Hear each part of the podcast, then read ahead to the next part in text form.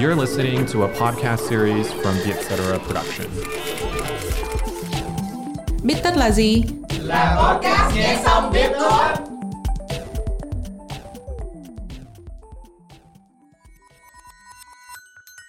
Bích tất tâm lý là nơi chúng mình biến những nghiên cứu hắc não thành kiến thức dễ tiêu. Bích tất tâm lý được dẫn dắt bởi Trân Lê và Hiền Lê, editor chuyên mục cuộc sống tại Vietcetera. Ủa chị Hiền, chị ăn bánh bao mà sao không ăn luôn trứng cút đi mà chị chừa lại chi vậy? Chị để riêng trứng cút ra ăn sau cùng đó em. Vì cái gì ngon nhất phải để dành đến cuối chứ. vậy có khi á là chị với em cùng một kiểu người rồi. Người ta hay gọi á tụi mình á là những cái người mà save the best for the last á. Trong tiếng Anh cái từ này là dùng để chỉ mấy cái người mà dành của ngon tới khúc cuối cùng nè. Cái này á, nó là một chất lý sống rồi chứ không phải mỗi chị với em thôi đâu.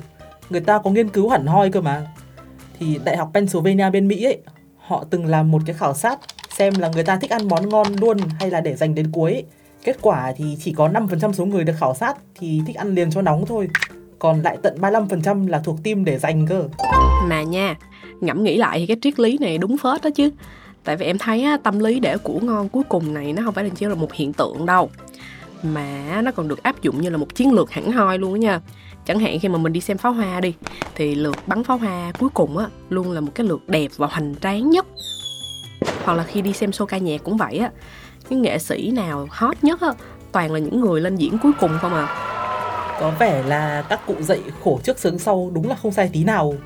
Vì chị tìm hiểu thì thấy đúng là não bộ ưu tiên những cái kết viên mãn hơn vì thực ra là bộ nhớ của mình có hạn, nên là mình không bao giờ nhớ hết chi tiết của một sự kiện đâu não chỉ chọn giữ lại những cái thông tin ở điểm đỉnh và điểm kết thôi. Vì đây là hai thời điểm sản sinh những cảm xúc mãnh liệt nhất ạ.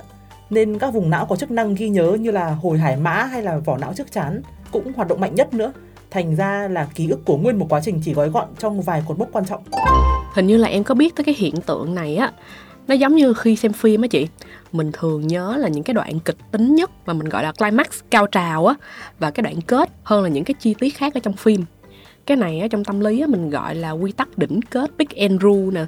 Ừ chính nó đó. Nhà tâm lý học Daniel Kahneman cũng từng làm thí nghiệm chứng minh cái quy tắc này rồi. Thì trong một đêm Halloween ông cho một đám trẻ con đi xin kẹo theo kiểu trick or treat ạ ông chuẩn bị hẳn hai loại kẹo để cho người lớn trong khu đưa bọn trẻ đấy là kẹo cao su với cả thanh sô cô la nhưng mà đây là một vụ phát kẹo có tính toán hẳn hoi nha. Đấy là ông chia đám trẻ con thành 5 nhóm, rồi dặn người lớn là đưa kẹo cho từng nhóm theo thứ tự khác nhau. Nghĩa là có nhóm sẽ nhận kẹo cao su trước, rồi sô cô la sau cùng. Có nhóm thì ngược lại, và bọn trẻ con thì phải chọn một cái biểu tượng cảm xúc, kiểu emoji đó, để thể hiện cảm xúc sau mỗi lần nhận kẹo. Kết quả là nhóm nào nhận kẹo cao su trước, rồi sô cô la sau thì đều vui vẻ dần lên còn nhóm nào mà được sô cô la trước rồi kẹo cao su sau thì còn thất vọng nữa cơ à Vậy tức á, là kẹo sô-cô-la trong cái tình huống này gọi là của ngon đúng không chị? Và cái bé nào á, được nhận cái của ngon cuối cùng sẽ là cái bé vui hơn. Chuẩn không cần chỉnh. À, tính ra giờ em đã hiểu vì sao mấy show ca nhạc trên TV hay là ngoài đời á toàn ém hàng các nghệ sĩ hot nhất, đông fan nhất lên diễn cuối cùng. Như vậy thì sẽ khiến cho những cái người xem có một cái kết trọn vẹn hơn trong cái show nhạc đó. Mà cái công thức đỉnh kết này nó cũng rất phổ biến trong marketing nữa nha. Vì mấy lần chị đi mua mỹ phẩm toàn đến cái lúc mình rút ví ra rồi shop mới tung ra bao nhiêu mã giảm giá rồi mã tích điểm với cả quà tặng đi kèm nữa. Mà nhắc đến chốt đơn em có một cái bí kíp sinh tồn để sống sót qua mỗi mùa sale. Đó là mỗi khi cái ham muốn chốt đơn nổi lên á là em phải tự niệm chú á là bây giờ mình không mua đồ thì mình sẽ để dành được tiền để sang năm sau mình có đủ tiền đi du lịch. À chị hiểu rồi. Bản chất câu thần chú đó là kích hoạt khả năng trì hoãn sự thỏa mãn của em. Tiếng Anh là delay gratification đó. Cái này thì đã có thí nghiệm kẹo dẻo của Đại học Stanford bên Mỹ chứng minh rồi này. Đại khái là người ta để một miếng kẹo dẻo marshmallow đó trước mặt đứa trẻ con, rồi cho nó hai lựa chọn là ăn luôn hoặc là chờ 15 phút nữa để có miếng kẹo to hơn thì một phát hiện đầu ra của thí nghiệm đấy là khi mà mình cưỡng lại được sự thỏa mãn trước mắt để có được lợi ích lớn hơn thì cái cảm giác hài lòng nó cũng tăng lên đáng kể. Nên là nhiều khi điều khiến mình hạnh phúc nó không phải là điểm kết của trải nghiệm mà là cái quá trình chờ đợi để mà đi đến cái điểm kết đấy. Cái này tính ra mà nói theo ngôn ngữ của các nhà hiền triết á thì hạnh phúc không phải là kết quả mà là cả nguyên một quá trình hả chị? Chuẩn rồi á. Nên đây là lý do mình thích thứ sáu hơn là thứ bảy chủ nhật. Bởi vì ngày thứ sáu thì nó vẫn chưa phải là cuối tuần, nhưng lại là thời điểm mình mong đến cuối tuần nhất á. Hoặc ví dụ trước một chuyến đi xa đi, thì bao giờ mình cũng háo hức, mà có khi còn háo hức hơn cả chính trong chuyến đi đấy luôn. Vì là khoảng thời gian này kích thích não sản sinh dopamine, vốn là hormone của động lực và hạnh phúc ạ. Thế nên là cái câu chờ đợi là hạnh phúc, nó đúng theo nghĩa đen luôn. Nhưng mà em mới để ý nha, là cái việc mà để dành này á, không phải chỉ là để mình gây ấn tượng với người khác không đâu, mà có khi á, nó còn tạo lợi thế cạnh tranh cho chính mình á. Giả dụ á, lúc mà mình chơi tiếng lên đi ha, thì gần như á, mình sẽ có một cái chiến lược là mình sẽ ém những cái con to nhất, ví dụ như là con ác hoặc là con heo để dành khúc cuối mới dùng.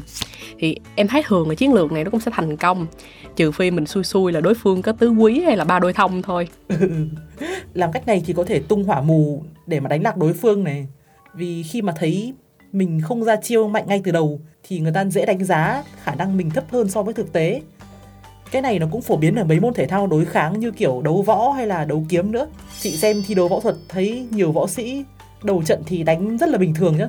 Nhưng mà đến gần cuối thì bắt đầu tung ra cái chiêu mạnh nhất để mà knock out đối thủ.